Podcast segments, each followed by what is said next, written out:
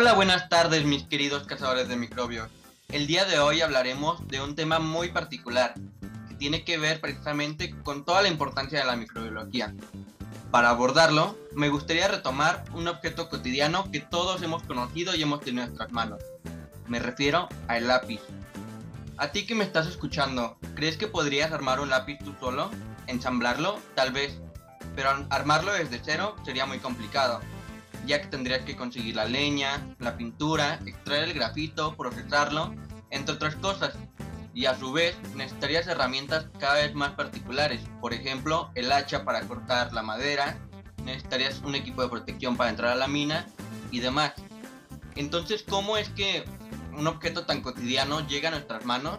¿Cómo es que todos tenemos un lápiz al menos en nuestra vida pues bueno, esto se debe principalmente a las grandes interacciones que ocurren, en este caso, entre seres humanos. Somos seres sociales y vivimos en conjunto y cada persona aporta algo para poder construir el lápiz.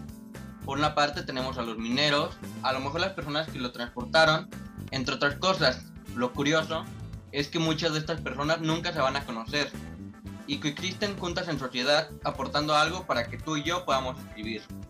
Y estas personas tienen en común que trabajan en conjunto, pero a su vez tienen muchas diferencias, tal vez de religión, edad, entre otras. Y si se conocieran, se podrían llegar a odiar entre sí, o tal vez enamorarse, demás, nunca lo sabremos. Pero bueno, ¿a dónde queremos llegar con esto? Es que somos seres vivos y las relaciones siempre van a estar presentes, son inherentes a nuestra esencia biológica. Para abordar este tema y desarrollarlo más a fondo, contamos también hoy con la presencia de Isis Gabriel, que nos va a explicar un poco de lo que es la microbiología, las interacciones y demás. Y pues bueno, para entrar en contexto, hablaremos un poco de los aportes microbianos al ambiente.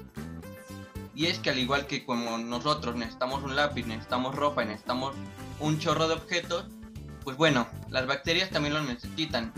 Necesitan nutrientes, necesitan condiciones óptimas para su desarrollo.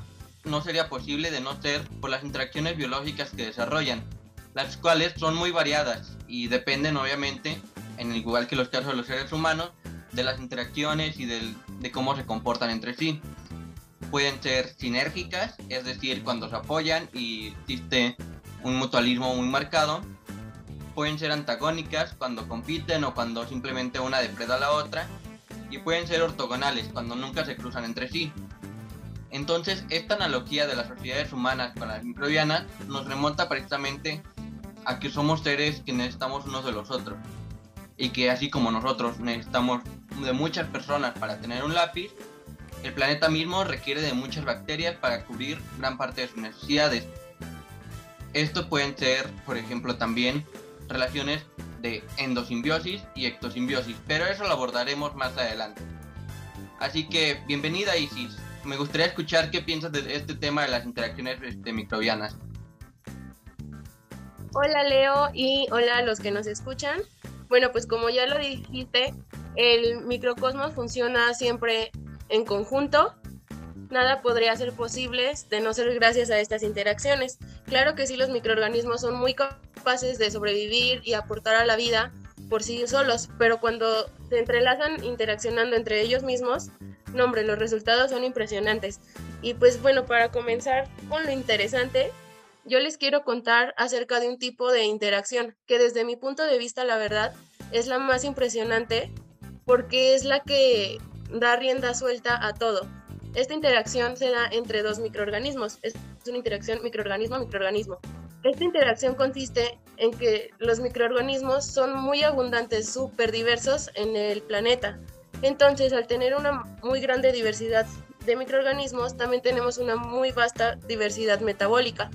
¿Qué es el metabolismo? Con el metabolismo me refiero a procesar sustancias para obtener energía y al mismo tiempo estar dando como productos otros compuestos que pueden ser aprovechables por otros organismos o por el mismo ambiente. Entonces, al tener una diversidad tan amplia de microorganismos, también tenemos una diversidad muy amplia de metabolismo. Cada metabolismo procesa componentes diferentes y da como resultado productos, productos que pueden ser aprovechables por otros organismos o por el mismo ambiente. Entonces a mí esta interacción me parece realmente impresionante y hasta cierto punto como si fuera mágica, porque por ejemplo, un clarísimo ejemplo de interacciones se da, por ejemplo, entre las fermentadoras, que son un tipo de microorganismos, bacterias, en el cual tu metabolismo produce como producto final CO2.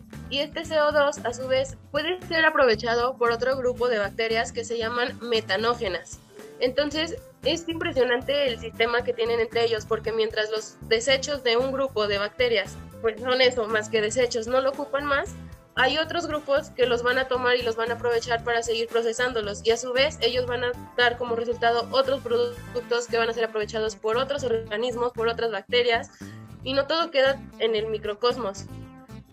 Así como van caminando a lo largo de la cadenita, va a llegar un punto en el que estos productos sean aprovechados hasta por un macroorganismo. Entonces a mí me parece realmente esta interacción porque es lo que da principio a la vida y da el alimento y da la energía y en sí es un ciclo siempre de energía y de materia. Y pues tenemos aparte otros tipos de interacciones porque no solo los microorganismos no son solo capaces de interactuar entre ellos mismos, sino que van siempre más allá.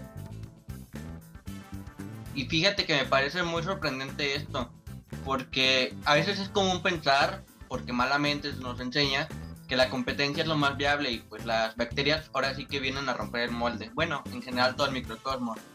Y es que nuevamente retomando el ejemplo del lápiz, pues siempre vamos a tener estas interacciones que van a aportar mejores resultados. Simplemente tú y yo hablando ya somos un sistema y la persona que nos esté escuchando ya forma parte de esta red de, de interacción que cada vez se va haciendo más compleja conforme la vamos desglosando. Entonces, si algo nos deja muy claro el microcosmos, es que unidos somos más fuertes y somos más resistentes. Y como bien mencionas, esto no se limita solo a, a este microcosmos, a esta serie de microorganismos, sino que trasciende y permite que existan otros seres vivos cada vez más complejos y cada vez con más este, interacciones entre sí, que si lo viéramos desde un punto de vista, vaya, tecnológico o matemático, tendríamos un chorro de números, un chorro de interacciones. Y pues bueno, una muy interesante precisamente tiene que ver con las plantas, ya que pues, son la base de nuestra seguridad alimentaria principalmente este, son unas altas productoras primarias, como nos enseñan en las redes tróficas, que muchos este, macroorganismos y microorganismos dependen de estas plantas, pero a su vez son las plantas quienes dependen también de otros microorganismos. Y precisamente se ha buscado esta interacción como una forma de incentivar los cultivos y que cada vez esta seguridad alimentaria se logre satisfacer, pero de una forma centrada en agrotecnologías que partan precisamente de la biomimética la biomimética es este, esa inspiración que toma el ser humano de la naturaleza para resolver algunos problemas. Y pues bueno, estos este, microorganismos pueden vivir principalmente en la rizósfera, en el caso de las plantas, o dentro de los tejidos de las plantas. Aquí podemos ver claramente un ejemplo de endosimbiosis, en el caso de los que viven dentro de los tejidos de las plantas, y de ectosimbiosis en los que viven en la zona radicular. Y precisamente esta simbiosis pues es muy benéfica para ambas partes porque pues obtienen beneficios. Ahora sí que es una relación ganar-ganar, ¿no? Ya que pues bueno, las raíces necesitan nutrientes para llevarlos a las plantas, recordando que las raíces pues son precisamente pues un órgano de las plantas y pues requieren absorber algunos nutrientes que por otro no podrían asimilar, como es el caso del nitrógeno, que aunque es muy abundante en, en los ecosistemas y demás, pues no los podemos aprovechar así directamente. Y son gracias a las bacterias fijadoras de nitrógeno que se puede llevar este proceso donde lo convierten en especies asimilables para los seres vivos, específicamente las plantas, y pues ya este, entran en juego en todo esto de los ciclos bioquímicos. Pero pues también este, qué beneficios obtienen las bacterias, ¿no? Ellas sí nos dan muchas cosas, pero los macroorganismos que les podemos dar y pues bueno, es que precisamente también le dan como todo este hábitat que se encuentra en las raíces, que tiene ciertas condiciones de pH, potencial redox y demás, donde las bacterias pueden vivir cómodamente y pues sencillamente son interacciones que, que se van dando y que son muy interesantes. Y pues otro de los beneficios que traen para las plantas es de que algunas algunas especies o algunos productos de su metabolismo que pueden no ser abundantes se ven enriquecidos con la presencia de estos microorganismos y que pueden darles mejor sabor, mejor textura, incluso un mejor color. Entonces, pues yo también creo que los microorganismos son precisamente un indicador de cómo están los ecosistemas. Entonces, cuando querramos abordar algún problema ambiental, pues también es buena idea aludir a cómo está el estado microbiano, cómo está toda esta concentración de materia orgánica en el suelo que si bien las plantas aportan pues, una composición importante, también es indispensable la presencia de microorganismos, pues vamos, que son quienes echan todo el trabajo rudo de degradar la materia y aprovecharla. Y pues es que estas interacciones son, son muy sorprendentes, incluso las podemos encontrar en animales. Y estas son muy variadas, pero en particular creo que Isis nos puede compartir un, pues un ejemplo que nos pareció muy interesante, muy particular y sinceramente cuando lo investigamos hace, hace unos momentos descubrimos pues otras de las capacidades que tienen las bacterias porque también hay que recordar que el microcosmos y en general de las bacterias son, son un vestigio evolutivo y biológico y que precisamente nos permiten conocer más de nuestra historia y que no es tan inesperado aquello que para los macroorganismos podría ser este sorprendente. Entonces, no sé, si me podrías comunicar más o menos de qué va esta interacción de microorganismos, animales que nos llamó tanto la atención. Claro, Leo. Pues así como tú lo dices, a mí también me parece impresionante porque si bien tú y yo tenemos algunos conocimientos de microorganismos, de qué son capaces, bueno, al menos yo nunca me había imaginado a las bacterias magnetotácticas. Pues estas bacterias que se guíen gracias al campo magnético de la Tierra, porque conocemos a las que se guían, o sea, se mueven hacia donde hay luz, hacia donde hay concentraciones de tal, de tal elemento que necesitan para su metabolismo o así. Pero realmente yo jamás hubiera pensado que hay unas bacterias que se mueven conforme al campo magnético de la Tierra. Y además, ¿sabes qué es lo curioso? Que hay animales que detectan el campo magnético de la Tierra. Entre estos animales tenemos a las tortugas marinas, a los pájaros, a los peces y a las langostas. Pero lo magnífico aquí es que hay también una interacción, porque los animales por sí solos no podrían ser, no son capaces, vaya, de detectar este campo magnético. Entonces, ¿cuál crees que es la respuesta? Pues mira, ahora que mencionas lo de las bacterias que detectan precisamente el campo magnético, pues me parece muy interesante. Mm, ¿será, ¿Tendrá algo que ver con las relaciones que hemos venido manejando desde un inicio? Porque a mí me suena que puede ser algo así, pero pues tú eres la experta en este tema. Pues exactamente, le acabas de atinar. Porque lo que pasa aquí es que las, bacterias magnetotácticas realizan una endosimbiosis sinérgica con las tortugas marinas. Actualmente no se tiene mucha información acerca de esta hipótesis, lo que sí es que está, está en proceso de investigación el descubrir cómo es que viven este tipo de bacterias. Se sabe que son acuáticas y, y que buscan siempre los lugares con baja concentración de oxígeno y lo más importante, claro, que su movimiento es en función del campo geomagnético. Y pues actualmente se, se piensa que estas bacterias podrían vivir en el tejido nervioso de las tortugas, hablando claramente específico de esta especie, puede ser en los ojos o en el cerebro.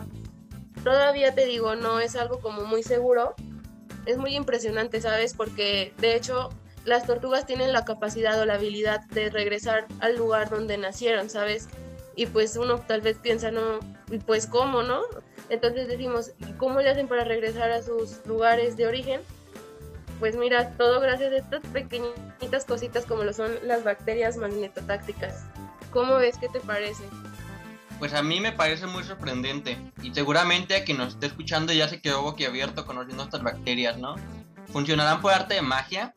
Pues no, la magia desafortunadamente no existe o no tenemos cómo comprobarla, pero lo que sí podemos comprobar es cómo eh, funcionan estas bacterias y mucho tiene que ver con los ciclos biogeoquímicos, ya que se ha encontrado que precisamente están compuestas por magnetita, tienen alguna concentración mínima que es precisamente lo que les permite como interactuar, recordando que la magnetita, como su nombre lo dice, es magnética, entonces permite que detecten este campo magnético, pues algo muy interesante es que también se podría empezar a, emplear para distintas aplicaciones este tipo de bacterias.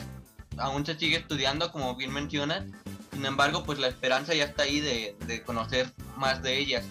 Una de las aplicaciones que a mí en lo personal se me ocurren es que permiten conocer la evolución del campo magnético terrestre, que como sabemos ha ido evolucionando también este, pues a lo largo del tiempo geológico, ¿no? Entonces, conocer cómo funcionan estas bacterias y asociarlo a la geología nos permitiría conocer también cómo ha ido evolucionando la vida en función de los procesos biológicos. Eso hablando del pasado, porque claro, las bacterias también están en el presente y en el futuro. Y en el futuro, pues, no suena tan descabellado pensar que se están desarrollando nanotecnologías que emplean estas bacterias. Precisamente nano, que van enfocados al campo de la, pues de la medicina y de todo lo que tiene que ver con la salud y que precisamente me parece muy sorprendente el cómo pueden emplear estas, pues estas enzimas que están ahí, cómo se podrán llegar a sintetizar y demás.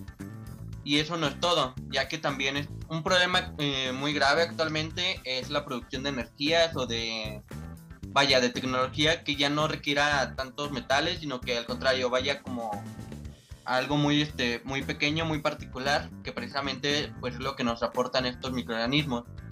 Y recordando por ahí que se están desarrollando algunos proyectos muy interesantes como la conducción de electricidad por medio de bacterias sulfatorreductoras o incluso producir este capacitores por medio de bacterias que respiran el hierro, pues bueno, también este, eso me puso a pensar que precisamente pues estas bacterias magnetotáticas pueden sumarse a todo este sistema, ya tendríamos perfectamente un, un sistema que consta de pues de biotecnologías electromagnéticas. Y si eso no es una futurista, no se me ocurre que puede ser más futurista de esta. Eh, tal vez los supersónicos, cuando los escribió Hanna Barbera, pues lucen acá este, con unas naves muy grandes y todo pero nunca se le ocurriría que precisamente la tecnología del futuro va a ser micro y va a ser cada vez pues más amigable y más este con, con el medio ambiente, ¿no? Precisamente porque pues al venir de las estas interacciones microbianas se puede regular mejor, se puede este, asegurar de que no va a haber residuos tóxicos, entre otras cosas. Por lo que habrá que ver este, cómo evoluciona todo este proceso. Sin embargo, pues ya el hecho de que nos ayuden a tener a nuestras amigas las tortugas viajando alrededor de todo el mundo sin que se pierdan, pues ya es una gran ventaja de estas bacterias. Y pues bueno, simplemente las biotecnologías por sí solas ya son un ejemplo de interacción entre microorganismos animales. En este caso, pues nosotros somos los animales que estamos interactuando con estas bacterias, pues al evaluar este, cómo se comportan, cómo las estudiamos y demás. Pero eso no es todo, también tenemos otras interacciones muy interesantes que tienen que ver con los hongos, que precisamente pues son parte indispensable de la biodiversidad, son indispensables para los árboles, ya que pues, se conectan con ellos, les ayudan a fijar nutrientes sirven como una red de comunicación y demás. Pero pues los hongos por sí solos también este, no podrían llevar a cabo estas funciones ni sobrevivir y dependen en gran medida precisamente del microcosmos, como todos los macroorganismos en este planeta. Un ejemplo muy particular es el que existe entre un ejemplo muy particular es el que existe entre el, hongo Noston y la cianobacteria que se llama Geosynphon que es precisamente una interacción, este, pues básicamente, como dice, ¿no? Como uño y mugre, aunque la mugre tampoco debemos de temerle, tiene muchas bacterias que son benéficas. Pero bueno, retomando esta interacción, es una pues una simbiosis muy estricta, principalmente es por parte del Simpson, ya que es un simbionte estricto, no se ha encontrado que viva aislado del Noston precisamente, tiene una interacción muy particular y pues el Noston es un hongo que modifica sus cifas de donde aloja esta cianobacteria y esta bacteria es muy beneficiada tanto que su tasa de reproducción aumenta de 3 a 2 veces más que cuando la encontramos en vía libre. Entonces, aunque pues bien el hongo la necesita para vivir, pues sí le está dando sus beneficios a esta cianobacteria, ¿no? Pero además se ven beneficiados, hablando de un nivel este bioquímico, de que la cianobacteria, como recordamos, son productores primarios, producen azúcares, fijan el dióxido de carbono y pues también ayudan un poco a la fijación del nitrógeno. Entonces pues todos estos, todos estos productos bioquímicos que va sintetizando son aprovechados por este hongo. Y pues bueno, la tasa total de fijación de dióxido de carbono de nosto es mucho mayor cuando tiene esta interacción que cuando está solo. Eh, y pues bueno, esto me parece muy importante porque a veces necesitamos pues mirar hacia lo pequeño, ¿no? Para entender lo grande. Más bien siempre cuando hablamos de, de los sistemas biológicos. Entonces, pues también es importante como, como tener en cuenta este tipo de interacciones. Pensar un poco en, en las orquestas. Es como si cada macroorganismo estuviera tocando su instrumento y fuera dirigido por los microorganismos y demás. Pero a nivel ambiente, ¿cómo sería esta interacción? No sé si me podrías ayudar con eso, Isis, porque sinceramente es un tema sorprendente. Sí, pues como bien mencionas, todo hay que empezarlo a ver desde la parte pequeña, toda a microescala, pero pues realmente, o sea, ¿tú cómo piensas que llegaríamos a algo grande sin venir de algo pequeño? O sea, no hay forma, siempre tiene que haber una base, siempre la vida y todo, todo lo que nos rodea va de lo simple a lo complejo. En el caso de la vida, no es algo diferente. En el caso de los ecosistemas no es algo diferente. ¿Por qué? Porque tenemos los microorganismos y los macroorganismos. ¿Quién crees que es el sustento? ¿Tú crees que los macroorganismos sustenten a los microorganismos o que los microorganismos sean el sustento de los macroorganismos, de los ecosistemas, del ambiente, de la vida y de todo? No, pues ahora sí que ya este, me estás dando la respuesta casi casi, ¿no? Pues que precisamente no podemos concebir a los macroorganismos sin la dependencia de estos microorganismos. Y pues mucho tiene que ver precisamente con que realizan funciones que los macroorganismos no podemos hacer y por esa versatilidad en las que viven precisamente el microcosmos.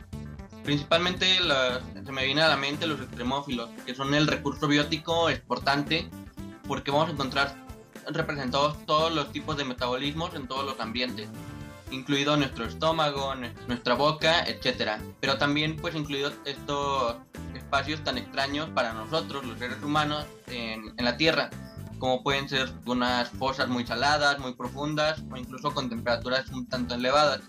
Entonces, pues sí, retomando un poco, pues los microorganismos nos ayudan a los macroorganismos a subsistir, se encargan precisamente de regular todos los ciclos de bioquímicos. Esto es algo que ya han hecho prácticamente desde que aparecieron y pues han ido modificando también cada una de las esferas de la Tierra. Tenemos, por ejemplo, por ahí el caso de la atmósfera, que originalmente era de azufre y ahora es de oxígeno. Tenemos también este, otras interacciones muy interesantes en, en los lechos marinos y en el fondo oceánico, donde podemos encontrar, pues representar gran parte de la, de la diversidad del planeta, por no decir más bien la mayor parte.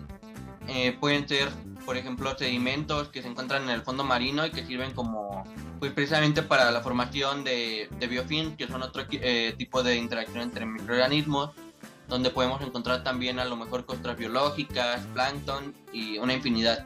Y claro, el suelo también es como ya hemos venido comentando, pues depende mucho de esta interacción microbiana.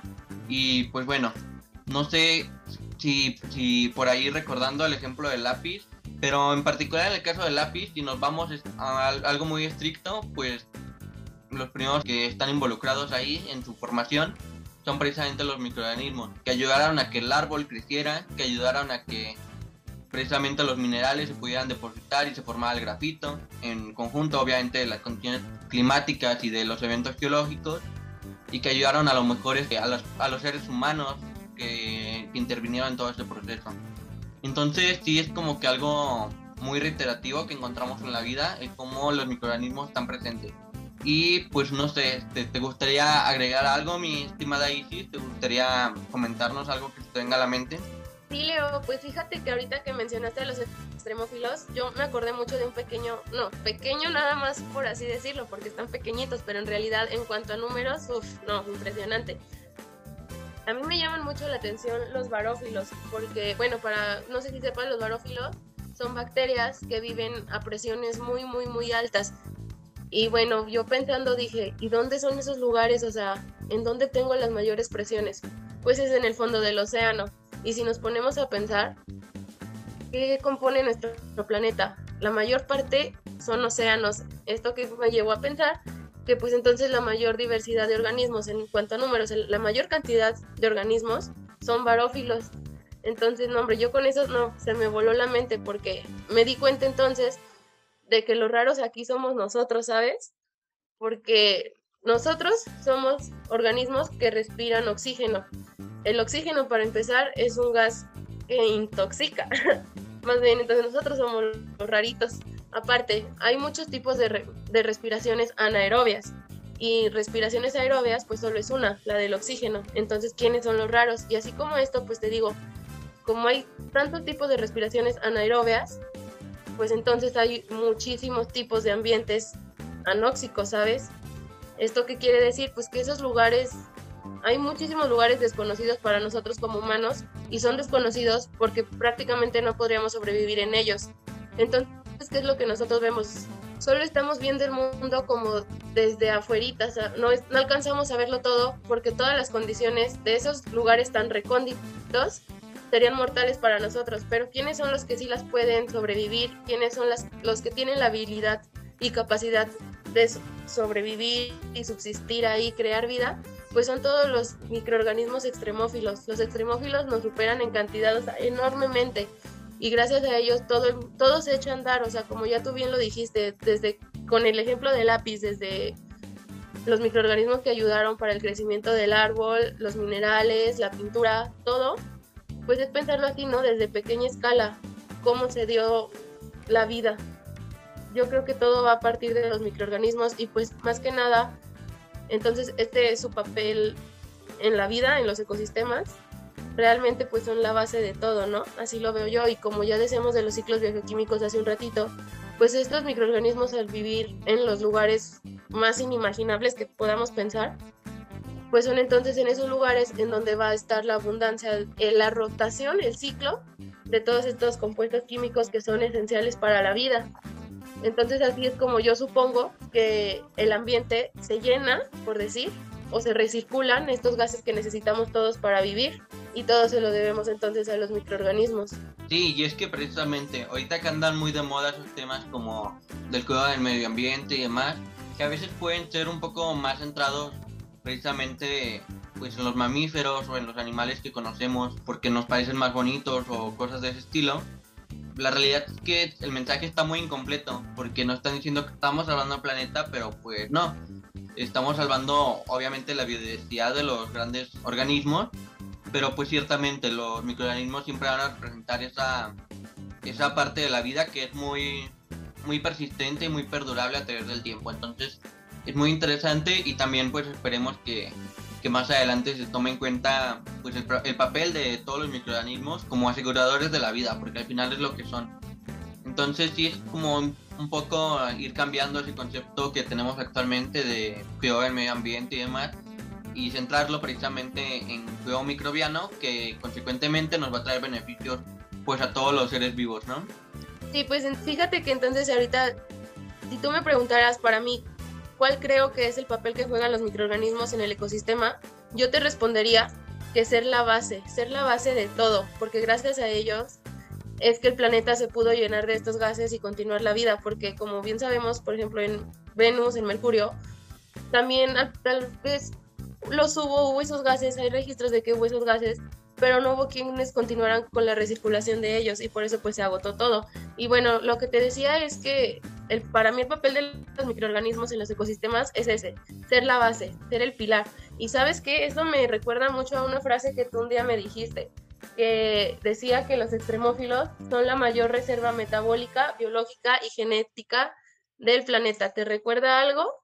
Pues mira, sinceramente este, me recuerda precisamente a, muchos conceptos ¿no? que veíamos desde el origen mismo de la humanidad, que tiene que ver con, la, con lo que hoy en día consideramos mitología. La mitología pues surgió precisamente para explicar muchos de estos fenómenos. No es de extrañar que los griegos te pensaran en, en Dionisio como el dios del vino o que hubiera una diosa de la fertilidad, entre otras cosas. En cada cultura lo podemos encontrar y no se les culpa, sencillamente no tenían los medios ni los conocimientos para entender qué era el microcosmos.